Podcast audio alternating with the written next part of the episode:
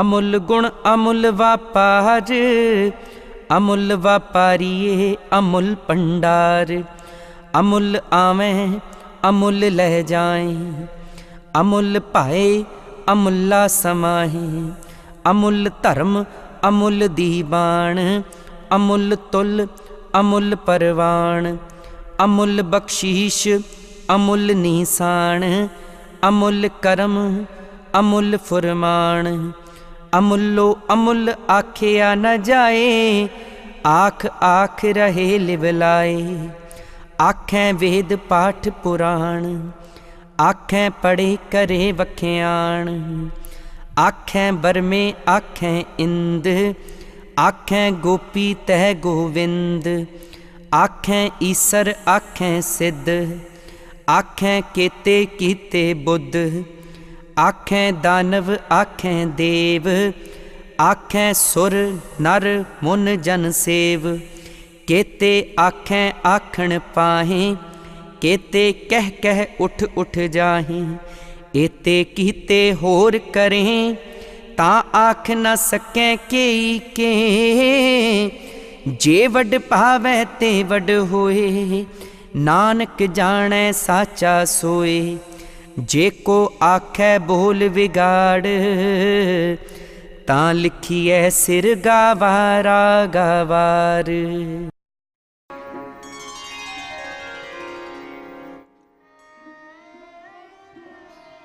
His glory and attributes are above all price. These qualities of self realization and submitting to His will are found in His saints. Those who try to rise above all attachment and are ever engaged in trying to understand Thy attributes can be at one with Thee in the company of Thy saints by singing or listening to Thy praise. They are also priceless. They are the salt of earth. The minds of God conscious persons who have realized the divine within are the priceless storehouse of divine knowledge. The searchers after truth who come to God conscious persons to find the way of self realization are priceless jewels of this earth. Those who acquire these good qualities in the company of the saints and henceforth make them a part and parcel of their lives are also above all price. The tie of love between the searchers after truth and the Satguru, God conscious person, one who has realized the truth and can show the path of self realization to others, is beyond all price.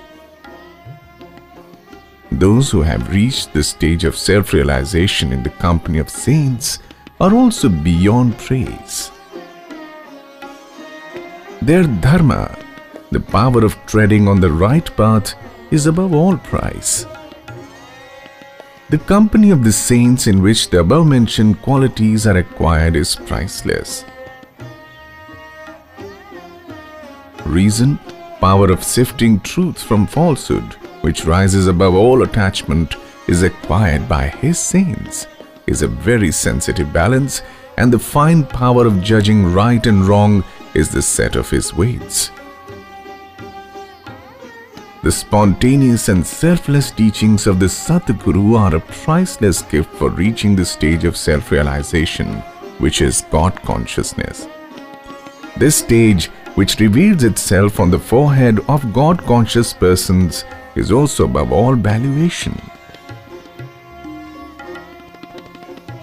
The grace of the Satguru is priceless and his commandments are also invaluable. These priceless gifts and attributes cannot be described in words as they are beyond the reach of human intellect. They can be realized but cannot be expressed in human language. His saints who have meditated on him in complete devotion declare that the union with him is indescribable. It can be realized and felt, but no words can express it. The Vedas and Puranas have sung of him. Many learned persons have studied and expressed their views in spoken language. Many are Brahmas and Indras. There are innumerable worlds, and numberless Brahmas and Indras have tried to explain his creation. The Lord Krishna and his pure damsels sing to him in concert. Shivji and the Siddhs, persons who have acquired occult powers, have talked of him. Many are persons upon whom he has bestowed the stage of buddhi, knowledge of the past, present, and the future, have spoken about him. The Rakshasas, men of evil character, and the Devatas, men of pure and good character, sing of him. Many a Munishas, learned persons engaged in devotion and study have tried to give expression to their thoughts. All these have attempted to do so, but they have not succeeded in expressing his greatness. All have said their say and passed away.